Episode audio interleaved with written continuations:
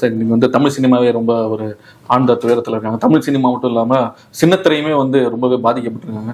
So Marimuthu அவர்களின் அகால மரணம் அதை எப்படி சார் பாக்குறீங்க நீங்க? இல்லை அது உண்மையில் ஈடு செய்ய முடியாத இழப்பு. நம்ம ஒவ்வொரு மரணத்தின் போதும் இந்த வார்த்தையை தான் நம்ம பயன்படுத்திக்கிட்டு இருக்கோம். ஆனால் சிலருக்கு மட்டுமே அந்த ஈடு செய்ய முடியாத இழப்பு அப்படிங்கிறது பொருந்தும். அதில் வந்து மாரிமுத்து வந்து உண்மையில் முக்கியமான ஒருத்தர் தான். நீங்கள் சொன்ன மாதிரி சின்னத்திரை சின்னத்திரையே ஒரு மாதிரி அதிர்ச்சியில் உறைஞ்சிருக்கு அப்படின்னு சொன்னீங்க. அது கிட்டத்தட்ட அது உண்மை தான் அது பொதுவாகவே இப்போ சினிமாவில் பார்த்தீங்கன்னா ஒரு கதாபாத்திரத்தில் நடிக்கிறாங்க. அந்த கதாபாத்திரத்தில் நடித்தவர் இறந்துட்டாருன்னா நீங்கள் வேற ஒருத்தரை ஈஸியாக ஆமா. இவருக்கு பதில் இவர் இவருக்கு பதில்னு போடலாம். இல்லைன்னா அதை எடுத்தவரே அந்த காட்சியை நீக்கிட்டு நீங்கள் இன்னொருத்தரை நடிக்க வச்சிடலாம். ஆனால் இப்போ எதிர்நீச்சல் சீரியலில் பார்த்தீங்கன்னா மாரிமுத்து உடைய கதாபாத்திரத்துக்கு கிடைத்த அந்த வெற்றியும் வரவேற்பும். இப்போ அவருடைய கதாபாத்திரத்தில் இன்னொருத்தரை நீங்கள் நடிக்க வச்சீங்கன்னா நிச்சயமாக கிடைக்காது. அதில் எந்த மாற்றமே இல்லை. நீங்கள் வந்து ஒரு நடிப்பில் வந்து கொடிகட்டி பறக்கிற ஒருத்தர் அந்த கதாபாத்திரத்தில் நடிக்க வச்சாலும் நிச்சயமாக அந்த சீரியலை இதுவரை பார்த்தவர்கள் நிச்சயமா மாரிமுத்து மாதிரி இல்லைன்னு சொல்லுவாங்க. ஸோ அந்த அளவுக்கு தன்னுடைய தனித்துவமான நடிப்பில் அந்த கதாபாத்திரத்தையே தூக்கி சுமந்தது வந்து மாரிமுத்து தான். அவர் இல்லைங்கிறது ஒரு மிகப்பெரிய அதிர்ச்சி. இப்படி எனக்கெல்லாம் தனிப்பட்ட முறையில் அவர் வந்து நல்ல நண்பர். அது மொத்தம் பரஸ்பர ஒருவருடைய வளர்ச்சியின் மீது அக்கறை கொண்ட நண்பர்களாக இருந்தோம். முக்கியமாக வலைபேச்சியுடைய ஒரு தீவிர ரசிகராக இருந்தார். இப்போ நாங்கள் சொல்கிற செய்தி அந்த செய்தியினுடைய தொனி எங்களுடைய பாடி லாங்குவேஜ் அதெல்லாம் அவர் ரொம்ப ரசிப்பார். பலமுறை நாங்கள் ஏதாவது செய்திகள் பண்ணி அது ஒரு பரபரப்பாகும் போது அவரே ஃபோன் பண்ணி எல்லாம் பேசுவார். ஒரு தடவை என்னன்னா திடீர்னு உங்களை சந்திக்கணும் அப்படின்னாரு. நான் உடனே எதுக்கு இவர் சந்திக்கணுங்கிறாரு. ஒருவேளை இவருக்கு பட வாய்ப்பு ஏன்னா அவர் உங்களுக்கு தெரியும் அடிப்படையில் அவர் ஒரு இயக்குனர். கண்ணும் கண்ணும்னு ஒரு படம்லாம் எடுத்தார். புலிவால்னு புலிவால்னு ஒரு படம் எடுத்தார். பட் ரெண்டு படமே பெருசாக போகலை. அதனால் அவர் இயக்குனராக அவரால் ரொம்ப நாள் சர்வேல் பண்ண முடியல. அப்புறம் திடீர்னு ஒரு நாள் ஃபோன் பண்ணும்போது நான் நினச்சது என்னென்னா அடடா மாரிமுத்துக்கு ஏதோ ஒரு புதுப்பட வாய்ப்பு கிடச்சிருக்கு. அதை நம்ம வாயால் மக்களுக்கு சொல்லணும்னு ஆசைப்படுறாரு போல இருக்கு. அது இல்லாமல் நான் கேட்டேன் என்ன விஷயமா? அப்படின்னு கேட்டேன். பொதுவாக நம்மளை ஒருத்தர் மீட் பண்ணணும்னு சொல்லும்போது என்ன விஷயமா? அப்படின்னு நம்ம கேட்போம். பட் இவருன்னு இல்லை இல்லை சார் உங்களை பார்க்கணும் நான் நேரில் வந்து சொல்கிறேன் அப்படிங்கிற மாதிரி சொன்னார். அப்போ நான் நினச்சேன் சரி ஓகே ஏதோ ஒரு பட வாய்ப்பு கிடச்சிருக்கு. அதை நம்மகிட்ட ஷேர் பண்ணுறதுக்கு நினைக்கிறார் போல இருக்குன்ட்டு சரி வாங்க அப்படின்னு. பார்த்தா வந்தார். வந்தால் எங்கள் மூணு பேருக்கும் ஆளுக்கு ஒரு நினைவு பரிசு கொண்டாந்து கொடுத்தாரு. கொடுத்துட்டு என்னென்னா அது வந்து ஒரு ஃபோட்டோ ஃப்ரேமு அதில் பார்த்தீங்கன்னா ஒரு அழகான வாசகங்கள்லாம் அதில் இருந்துச்சு. அது உண்மையிலேயே அதை மறக்க முடியாத ஒரு தருணம். அவர் திடீர்னு இறந்துட்டார் அப்படிங்கிறதால என்னால் நிச்சயமாக நினச்சி பார்க்க முடியல. ஏன்னா சொல்ல சொல்ல போனால் கிட்டத்தட்ட வந்து ஒரு உச்சம் தொட்ட ஒரு நிலையில் இருந்தார் அவர். அப்போ நான் கூட கேள்விப்பட்டேன். சின்னத்திரை வட்டாரத்தில் அதிக சம்பளம் வாங்குகிற நடிகர் வந்து மாரிமுத்து தான். அது இல்லாமல் பார்த்தீங்கன்னா அவருக்கு வந்து இப்போ டேட்டு கொடுக்க முடியாத அளவுக்கு அவ்வளோ பெரிய டிமாண்டு ஒரே நேரத்தில் ஒரு மூணு கம்பெனிகள் அவங்ககிட்ட டேட்டு கேட்குறாங்க நாலு கம்பெனி டேட் கேட்குறாங்க யாருக்கு கொடுக்குறதுன்னே அவருக்கு தெரியல அப்படிங்கிற மாதிரியான தகவல்கள்லாம் ஆமாம் ஆமாம் அதுக்கப்புறம் அவருடைய வீடு வந்து நம்ம அலுவலகம் பக்கத்தில் தான் இருக்குது திடீர்னு ஒரு நாள் பார்த்தா அந்த ராயல் என்ஃபீல்டு புது பைக்கில் அப்படி போனார். எனக்கு சட்டுன்னு அந்த அலைகள் ஓய்தல் படத்தில் தியாகராஜன் வர்ற மாதிரி எனக்கு தோணுச்சு. நான் என்ன நினச்சேன் அப்படின்னா மாரிமுத்து வந்து ரொம்ப கஷ்டப்பட்டதெல்லாம் நம்ம பார்த்தோம். ஸோ சினிமாவில் ஒரு இயக்குனராக வர்றதுக்கு போராடி ஒரு படத்தை இயக்கி அந்த படம் சரியாக போகாமல் அடுத்த பட வாய்ப்புக்காக அலைந்து கிட்டத்தட்ட பார்த்தீங்கன்னா ஒரு கஷ்ட நிலைமையிலேயே இருந்த மாரிமுத்து வந்து ஒரு நடிகராக மாறினதுக்கப்புறம் கொஞ்சம் நல்லா இருக்காரு அப்படிங்கிறது எனக்கு மனசளவில் ஒரு திருப்தி இருந்தது. இதில் முக்கியமாக சொல்ல வேண்டிய விஷயம் என்னென்னா அதை அவருடைய வாயால் சொல்கிறது தான் நிறைய பேர் பார்த்தீங்கன்னா கோடி கோடியாக சம்பாதிப்பான். அப்புறம் எப்படி இருக்கீங்க சார் அப்படின்னு கேட்டால் என்னத்தை சொல்கிறது இதை வாய்க்கும் வயிற்றுக்குங்க போராடிட்டு இருக்கிற மாதிரியான ஒரு புலம்பல் தானே இருக்கும். ஆனால் மாரிமுத்து என்னென்னா சார் நான் ரொம்ப நல்லா இருக்கேன் சார். நல்லா நிறைவாக சம்பாதிக்கிறேன் சார். அப்படின்லாம் அவர் சொன்னார். ஸோ அப்பேற்பட்ட ஒரு மனிதர் வந்து திடீர்னு இறந்ததுங்கிறது உண்மையிலேயே ஒரு தாங்க முடியாத துயரம் தான் சினிமாவில் வந்து ஒரு அசிஸ்டன்ட் டேரக்டராக ஆரம்பிச்ச வாழ்க்கை. அதுக்கு முன்னாடி இந்த வைரமுத்து சார் கிட்ட வந்து அசிஸ்டண்டாக இருந்து அப்புறம் சினிமாவில் அசிஸ்டன்ட் டேரக்டராக வந்து அதுக்கப்புறம் வந்து ஒரு சினிமா வாய்ப்பு கிடைச்சு அதில் ஒரு டேரக்டராக பெருசாக வெற்றி அடைய முடியாமல் நடிகராக வந்து இப்போ உச்சம் தொட்ட நிலையில வந்து அதை வெற்றியை முழுசாக ருசிக்க முடியாத டைமில் போய் அவரோட இறப்பு வந்து ரொம்பவே ஒரு ஒரு ஒரு சோகத்தை உண்டு பண்ணுது சார். நிச்சயமா அதுல மாற்றமே இல்லை. அது இல்லாமல் பார்த்தீங்கன்னா அவர் ஒரு தன்னுக்கான ஒரு கனவு இல்லத்தை அவர் கட்டிக்கிட்டு இருந்தாரு.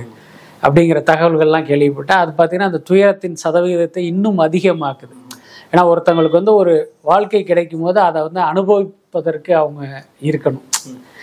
அது அப்படி இல்லாமல் போகிறது இருக்குன்றல அதெல்லாம் உண்மையிலே தாங்கிக்கவே முடியாது. நிச்சயமா அவருடைய மறைவை வந்து அந்த குடும்பத்தினர் எப்படி தாங்கிக்க போகிறாங்கங்கிறது தெரியல. அவங்களுக்கு வந்து அவருடைய உறவுகள் வந்து பக்கபலமாக இருக்கணும். ஏன்னா இவ்வளோ ஒரு திறமையான நடிகரா இருந்தார். ஏன்னா அந்த எதிர்ச்சியில் சீரியலே வந்து மாரிமுத்து தான் வந்து ஃபேஸாக இருந்தார். ஏன்னா அந்த அவர் இன்னைக்கிட்டா அந்த சீரியல் யாருமே பார்ப்பாங்களான்னு கூட டவுட்டா இருக்கு. அப்பேற்பட்ட ஒரு நடிகர் இருந்தது இந்த சீரியல் எப்படி திரும்ப கண்டினியூ பண்ணுவாங்க? இதுவே இல்ல அதை பத்தி நமக்கு பெரிய கருத்தெல்லாம் கிடையாது. இப்ப கூட சில சமூக ஊடகங்கள்லாம் பார்த்தேன். அந்த இயக்குனரிடமே அதாவது மாரிமுத்து இறந்துட்டாரு அவருக்கு அஞ்சலி செலுத்துவதற்காக அவர் வந்திருக்காரு.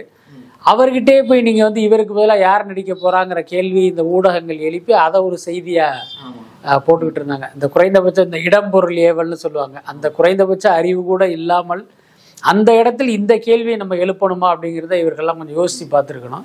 பட் அந்த கேள்விகள்ங்கிறது தவிர்க்கப்பட்டிருக்கணும். அவர் வந்து ஆரம்ப காலத்துலேருந்து நீங்கள் அவர் பார்த்ததுனால ஸோ அப்போ வந்து ஒரு அஹ், இத்தனைக்கும் வசந்த் சாரோட அசிஸ்டன்ட் டேரக்டர் இருந்தார். அதுக்கப்புறம் வந்து அவர் வந்து எஸ் ஜே சூர்யா கிட்ட அசோசியேட்டாக இருந்திருக்காரு. அப்புறம் அஜித் சாரோட ரொம்ப நெருங்கி பழகியிருக்காரு. தனியாக நிறைய அவரே ஒரு பேட்டியில் சொல்லியிருக்காரு அஜித் தான் வந்து என்னோட பொண்ணு பையனுக்குலாம் ஸ்கூல் ஃபீஸே அவர் தான் கட்டினாங்க அப்படின்னு. இவ்வளோ பெரிய லாங் ஜேர்னியில் ஏன் சினிமாவில் வந்து அவரால் டேரக்டராக ஒரு பெருசாக வெற்றி அடைய முடியல சார்? ஒரு பொதுவாகவே நீங்க சினிமா துறையினுடைய அந்த கேரக்டரை வந்து புரிஞ்சுக்கணும். நான் சொல்றது சினிமா துறையின் கேரக்டர் அதோட அர்த்தம் என்னன்னா இங்க இருக்கிற சினிமாக்காரர்களின் கேரக்டரை நம்ம அர்த்தப்படுத்திக்கலாம்.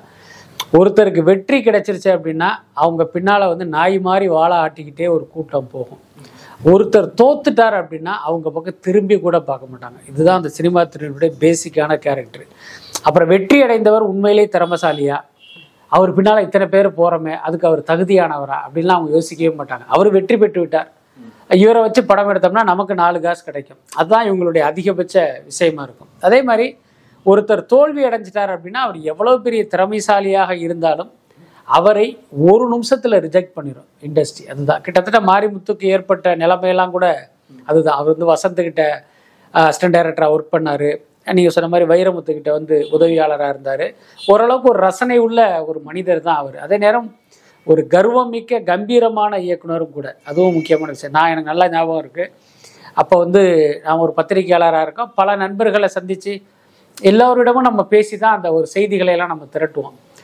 ஒரு அசிஸ்டன்ட் டைரக்டர்கிட்ட பேசுவோம் ஒரு உதவி கேமராமேன்கிட்ட பேசுவோம் ஒரு ப்ரொடக்ஷனில் டீ கொடுக்குறவங்கள்ட்ட பேசுவோம். அந்த மாதிரி பல தரப்பில் நம்ம வந்து பல இதாக செய்திகளை திரட்டுவோம். அந்த மாதிரி பண்ணும்போது ஒருத்தர் சொன்னார் இது மாதிரி கண்ணும் கண்ணும்னு ஒரு படம் அந்த டைரக்டர் ஒரு புது டைரக்டரு ஆனால் பயங்கரமான திமிர் பிடிச்ச டைரக்டரு அப்படின்னா அப்போ வந்து அது மாரிமுத்து தானுங்கிறது எனக்கு மைண்டில் இல்லை. பட் அது ஒரு செய்தியாக அவர் சொல்கிறாரு நான் உடனே கேட்குறேன் அது எப்படிங்க ஒரு புது டைரக்டர் இவ்வளவு திமராக இருக்காரு அப்படின்னு? ஆமாங்க அவ்வளவு திமருங்க அவர். அப்படிலாம் சொன்னாங்க. அதுக்கப்புறம் பின்னால் பார்த்தா அது வந்து மாரிமுத்து அப்படின்னு எனக்கு தெரிய வந்தது. அப்போ நினச்சா இது வந்து திமிர் கிடையாது கர்வம். அதை தான் இவங்க திமிர்னு மொழிபெயர்த்துட்டாங்க அப்படிங்கிற மாதிரி நினச்சேன். எதுக்கு சொல்ல வரேன்னா அந்த முதல் படத்திலேயே தன்னுடைய கர்வத்தையும் கம்பீரத்தையும் விட்டு கொடுக்காத ஒரு இயக்குனராக இருந்தார். எல்லாத்துக்கும் மேலே அந்த கண்ணும் கண்ணும் படம் பார்த்தீங்க அப்படின்னா ஒரு சிறந்த படமாக அந்த நேரத்தில் சிலாகிக்கப்பட்டது. வணிக ரீதியில் வெற்றி அடையலை. ஆனால் அப்போ ஏதோ ஒரு சொந்த வேலையாக நான் வந்து ஊருக்கு போயிட்டு அந்த படத்தை நான் மிஸ் பண்ணிட்டேன். பார்க்கல நான் அதுக்கப்புறம் நான் வரும்போது சக பத்திரிகையாளர்களே கேட்டாங்க அந்த படத்துக்கு நீங்கள் வரவே இல்லையே. ஒரு நல்ல படத்தை மிஸ் பண்ணிட்டீங்க அப்படின்னாங்க. ஸோ அந்தளவுக்கு அது ஒரு பேசப்பட்ட படம். ஆனால் துரதிருஷ்டவசமாக என்ன அப்படின்னா முதல் படம் ஃபெயிலியர் ஆயிடுச்சுன்னா அந்த இயக்குனருடைய எதிர்காலமே இருண்டு போயிடும். அதான் இண்டஸ்ட்ரி சினிமா இண்டஸ்ட்ரியுடைய மிகப்பெரிய சாபம். கிட்டத்தட்ட அதே நிலைமை மாரிமுத்துக்கு ஏற்பட்டது. அவர் பல கம்பெனிகளில் ட்ரை பண்ணார் பல ஹீரோக்களை ஃபாலோ பண்ணார். ஆனால் அந்த முதல் பட தோல்விங்கிறது அவருடைய தோளில் உட்காந்துக்கிட்டு இருந்தது. அதனால் அவரால் அடுத்த கட்டத்துக்கே போக முடியல. இந்த சூழலில் தான் அவருக்கு நடிக்கிற வாய்ப்பு கிடைச்சிது.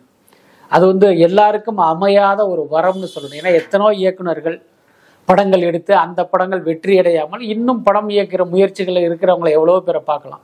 சமீபத்தில் கூட அந்த மாநகர காவல்னு ஒரு படம் எடுத்த வெற்றி மேல் வெற்றிங்கிற படம் எடுத்த தியாகராஜன் ஒரு டைரக்டர் கடைசியில் வந்து அவருடைய முடிவு என்னங்கிறதெல்லாம் நம்ம பார்த்தோம். ஸோ அந்த மாதிரி தான் பல இயக்குனர்களுக்கு வந்து நிகழ்ந்திருக்கு. ஆனால் மாரிமுத்துவுக்கு என்னென்னா அவருடைய அந்த இயல்பான நடை உடை பாவனைன்னு சொல்லுவாங்க. ரொம்ப இயல்பாக இருக்கும்.